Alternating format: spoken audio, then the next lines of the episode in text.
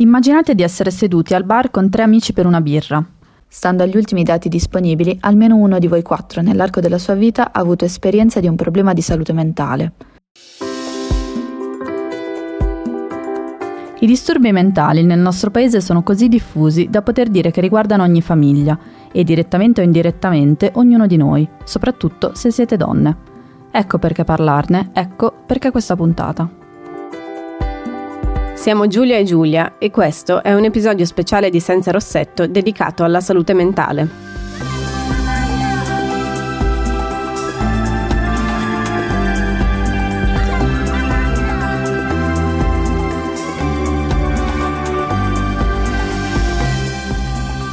«13 maggio 1978 il Parlamento italiano approva la legge numero 180, scritta e promossa dal deputato di Democrazia Cristiana e psichiatra Bruno Orsini.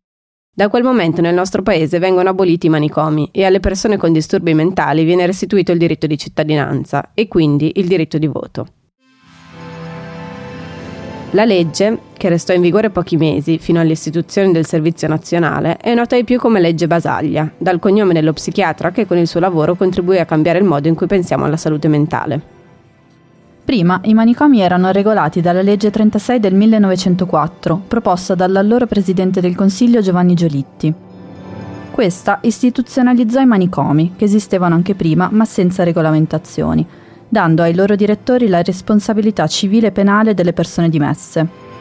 Il ricovero era coatto, chiunque poteva segnalare una persona ritenuta pericolosa da internare e i malati erano trattati più come dei prigionieri che dei pazienti. Pativano il freddo, vivevano in pessime condizioni igieniche, di malnutrizione e di sovraffollamento, venivano sottoposti a elettroshock, costretti nelle camicie di forza e sedati. In particolare, la legge del 1904 conteneva un passaggio sul pubblico scandalo, che giustificava l'internamento delle donne considerate inadatte al ruolo di moglie e madre. In manicomio finivano donne considerate ninfomani, indemoniate, isteriche, malinconiche, come probabilmente veniva chiamata la depressione a quel tempo. Come documenta ampiamente Piera Maria Furlan in Sbatti il matto in prima pagina, i giornali italiani e la questione psichiatrica prima della legge Basaglia, edito da Donzelli, soprattutto durante il fascismo, dopo che Mussolini aveva riconosciuto in quello di madre l'unico ruolo degno per una donna, i manicomi erano affollati da donne sane trattate come pazze solo per punizione, per la loro mancata adesione al modello sociale imposto. Come dice Winona Ryder nel ruolo di Susanna Kaisen all'inizio del film Ragazze interrotte. Avete mai confuso un sogno con la vita? Ho rubato qualcosa pur avendo i soldi in tasca. Siete mai stati giù di giri? Ho creduto che il vostro treno si muovesse mentre invece era fermo. Forse ero pazza e basta, forse erano gli anni 60, o magari ero solo una ragazza interrotta. Comunque, partendo dall'idea che le malattie mentali non si possano curare semplicemente come malattie organiche, perché i disturbi derivano anche da un insieme di condizionamenti ambientali e sociali, e ridando al paziente la dignità individuale, Basaglia e il movimento antipsichiatrico cambiarono tutto. Oggi esistono diversi approcci psichiatrici, da quello medico-biologico, che si concentra sulla terapia farmacologica, a quello sociologico, che considera il disturbo mentale come un disagio causato soprattutto dal contesto e dalle interazioni sociali del soggetto. Accanto a questi indirizzi esistono poi diverse scuole e tecniche psicoterapeutiche utilizzate dagli psichiatri e dagli psicologi clinici per la cura delle malattie mentali. Ed è qui, in questa immensa variante di teorizzazioni e di approcci, che la psicologia e la psichiatria si intersecano. Ma come siamo messi oggi in fatto di salute mentale? Nel 2017, secondo un rapporto redatto dal Ministero della Salute, i pazienti psichiatrici assistiti dai servizi specialistici in Italia sono stati più di 851.000. Il 67,6% aveva più di 45 anni e più della metà, il 53,5%, era donna. Prendendo in considerazione le patologie, i dati evidenziano importanti differenze legate al genere. Se gli uomini soffrono soprattutto di disturbi schizofrenici, di personalità, disagi legati all'abuso di sostanze e al ritardo mentale, le donne accusano soprattutto disturbi affettivi, nevrotici e depressivi. Secondo l'ultimo rapporto Istat disponibile, relativo al biennio 2015-2017, la depressione è il disturbo mentale più diffuso. Si stima che in Italia siano più di 2,8 milioni le persone che ne hanno sofferto nel corso del 2015 e leggendo i dati ci rendiamo conto che le donne affette da depressione sono il doppio degli uomini. Non succede solo in Italia. Ovunque nel mondo la depressione è donna e si stima che questa sia diventata la prima causa di malattia nelle donne tra i 15 e i 44 anni, senza differenze sociali o di etnia. Tra i fattori di rischio per la depressione riconosciuti scientificamente ci sono lo stress e il sovraccarico, l'isolamento sociale, la mancanza di relazioni, la bassa autostima, la tendenza alla dipendenza e alla passività, traumi ed eventi di vita stressanti, ad esempio subire violenze e maltrattamenti tutte cose a cui le donne sono più esposte degli uomini ancora oggi in quasi tutte le società. Atipica le Bojack Horseman, ma anche Crazy Ex-Girlfriend e Mother Love. Sono molte le serie tv che negli ultimi anni hanno tentato di normalizzare e rendere più comprensibili temi complessi come la depressione, i disturbi della personalità e l'autismo e, allo stesso tempo, sono sempre di più le celebrity che hanno deciso di condividere la propria esperienza personale per cercare di sensibilizzare il pubblico sulla diffusione delle malattie mentali. Penso che i segreti facciano star male, aveva dichiarato Lady Gaga parlando della sua battaglia con la depressione. Come lei, in tanti stanno scegliendo di non nascondersi più. Il racconto di questa puntata è quindi dedicato alla salute mentale. Parla di donne, di come la malattia mentale delle persone che amiamo possa diventare un trauma per noi, di come si può curare i traumi degli altri, ma di quanto resti ancora difficile parlare dei nostri. L'ha scritto e letto per noi Doris Feminis e si intitola Madame K. Madame K si alza ogni giorno alle 6.10, sorseggia il tè e osserva i movimenti sulla strada. Medita per un'ora, poi beve un altro tè. Sotto la doccia ringrazia per l'acqua, si asciuga con tenerezza. Indossa abiti eleganti e scarpe costose, si pettina i capelli corti e grigi, si trucca molto, ma solo gli occhi. Alle otto il vicino mette un rap che pulsa nei muri. È abituata ma la infastidisce. Alle otto e venti esce e cammina, alla sua età fa bene camminare. Pensa a una discussione con Hélène dopo un monologo a teatro. L'amica non si è entusiasmata, non capisce il bisogno di sfociare sempre nell'emotivo. Perché non si può tenere una pièce a un livello intellettuale dall'inizio alla fine? Madame K ha apprezzato quando l'attore si è spogliato. Da quant'è che non vede un uomo nudo? È per questo? A dipingere e schizzare colori sulle plastiche, celebrando la possibilità, che lei era sfuggita da tempo e che non invidiava, del ritorno all'infanzia. La chiamino pure infanzia, lei lo chiama il suo centro, un luogo sacro.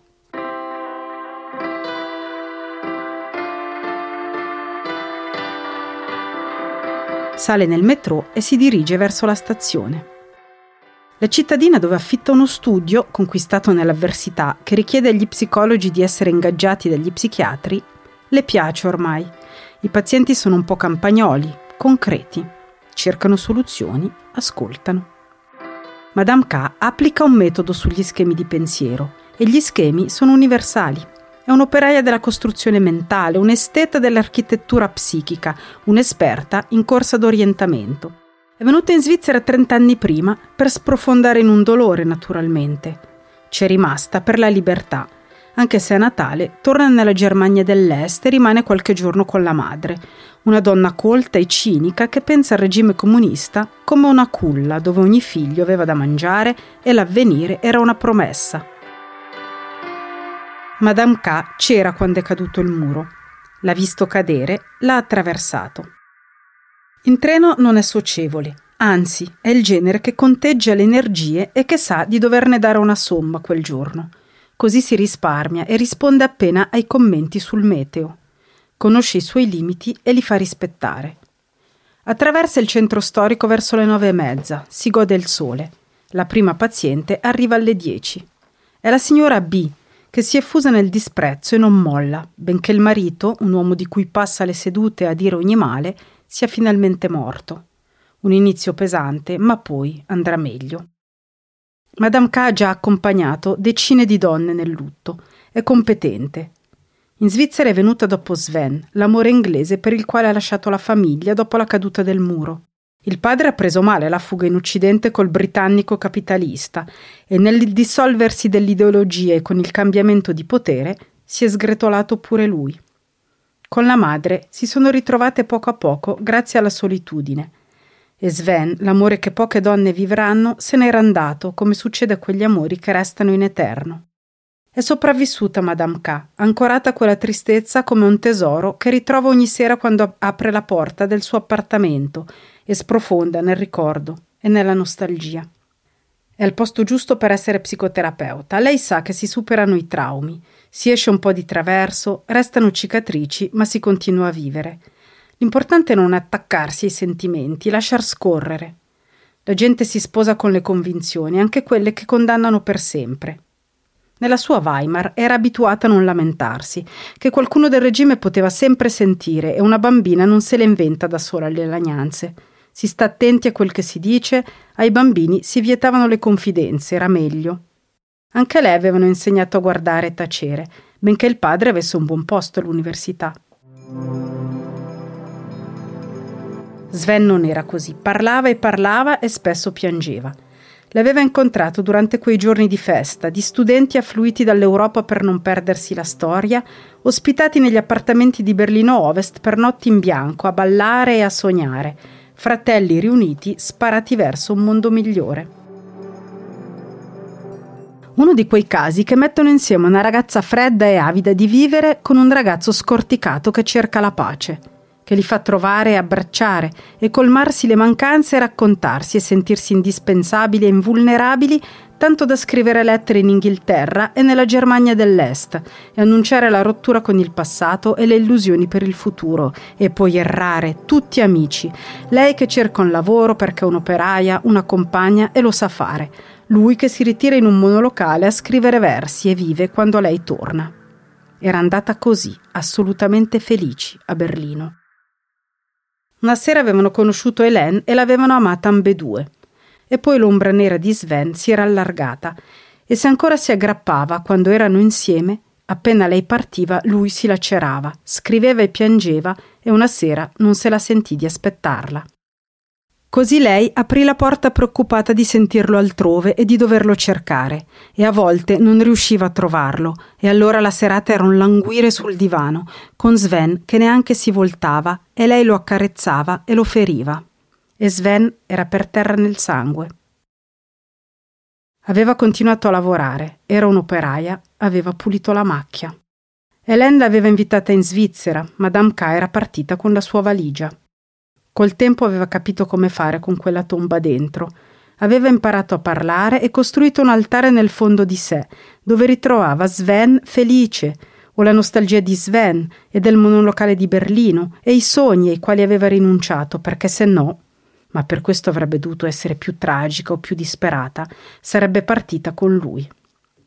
Madame K si gode quell'amore rimasto totale e unico per sempre ha deciso di aiutare ad attraversare le passerelle, che portino alla nostalgia o alla serenità, e propone di analizzare percorsi, trovare astuzie, distruggere menzogne e attaccarsi alla realtà come ha fatto lei, ancorata ai passi lenti, ai respiri profondi, alle sensazioni di ogni istante. Lo sa cos'è il lutto, come lasciare, cosa tenere, e le donne che si credono uniche e infelici, come la paziente delle undici, le rimette presto nella folla della vita che di distinguersi non è il caso. A mezzogiorno Madame K mangia un'insalata. Rimane bella perché se lo deve. Non per Sven, che alla sua bellezza era indifferente e avevano fatto l'amore pochissimo. Bella per niente, si dice a volte nello specchio, perché anche i due o tre tentativi azzardati in seguito, chissà mai che la vita non riservi ancora qualche sorpresa, si erano sfiancati presto e lei aveva poco bisogno di amore e nessun resto per nessun uomo. Bella per me, conclude sovente, ma a volte tace. Alle due c'è la signorina V, a pezzi, tradita, sfruttata e lasciata per un'altra. Madame K spera che la ragazza rinunci alle liste di difetti che giustificano l'abbandono, alla colpa onnipotente di cui lei si era liberata. Lei non c'entrava niente con la morte di Sven, l'aveva subita. Ci vuole coraggio per quella verità. Alle tre l'ultima paziente, filo da torgere con l'adolescente che non parla, ma viene e torna ed è puntuale ogni venerdì per quell'incontro silenzioso. Madame K non sa cosa fare, aspetta.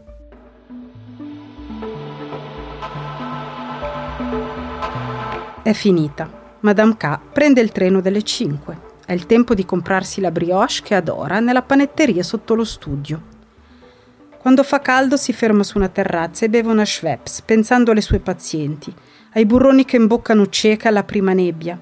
Sorride Madame K della loro ingenuità. Sa bene che ora si avvinghiano al dolore, ma poi per vivere lo dimenticheranno. mentre lei ha saputo farne una tana accogliente dove rifugiarsi la sera. Per quel suo atteggiamento superiore, Madame K è antipatica.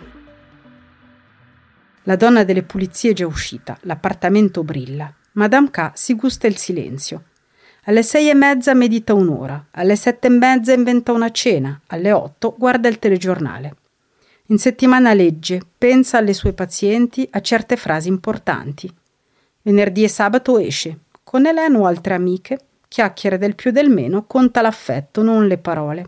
Assapora le piccole cose. Hélène racconta dei figli che cercano una via, stradoni e autostrade. Lei evoca l'importanza dei sentieri. Hélène si arrabbia, è certa che si debba essere più ambiziosi. Capisce che voglia starsene tranquilla con quello che ha vissuto, ma boh, sono passati trent'anni. A volte Hélène è trasportata dall'impeto, esplode, impreca e ripete che le sembra impossibile quell'armonia. Ma non ti annoi, santo Dio. Madame K congela lo slancio dell'amica con uno sguardo. È come uno specchio nel quale Hélène si vede sfigurata dall'indignazione. Detesta scagliarsi contro i figli o le amiche, odia essere rovistata e vinta da emozione, che sono come fiumi in piena. Si scusa. Stai bene allora? chiede a Madame K. Certo. Sorride Madame K, con i suoi denti storti, un sorriso bello, che nasce solo se richiesto e rassicura della presenza di una forse gioia in quella donna magra, elegante e fredda. Si lasciano alla stazione del bus, si baciano, si sorridono. A venerdì. Doris Feminis è nata nel 1972 tra le montagne della Svizzera italiana. Oggi abita in un paesino della Svizzera francese dove vive facendo l'infermiera a domicilio e scrivendo. Con il suo secondo romanzo, Fuori per sempre, edito da Marcos y Marcos, ha vinto il premio svizzero di letteratura 2020. Quella che avete appena ascoltato era una puntata speciale di Senza Rossetto, che fa parte del progetto Un meccanismo da nulla, realizzato con il sostegno della Compagnia di San Paolo nell'ambito del bando Ora X, strade per creativi under 30. Per maggiori informazioni visitate il sito ora.compagniadisanpaolo.it. Senza Rossetto non esisterebbe senza Querti. Il sito del network è querti.it, dove potete trovare questo e altri podcast. Questa puntata è disponibile anche su Spreaker, iTunes e Spotify. Lasciateci i vostri commenti e delle votazioni a 5 stelle. Le musiche sono di Greg Dalla Voce, mentre le registrazioni e il montaggio sono a cura di Matteo Scandolini. L'illustrazione che accompagna questa puntata è di Lavinia Fagioli, che ringraziamo molto. Il nostro sito è senzarossettopodcast.it. Qui potete iscrivervi alla nostra newsletter che contiene interviste, approfondimenti, consigli di lettura e molto altro. In libreria trovate anche Le ragazze stanno bene, il nostro primo libro edito da HarperCollins Italia, un saggio che racconta cosa ha significato per noi diventare donne in Italia negli ultimi decenni. Se avete domande o segnalazioni da farci, ci trovate su Facebook, Twitter, Instagram oppure potete scriverci a senzarossetto.querti.it.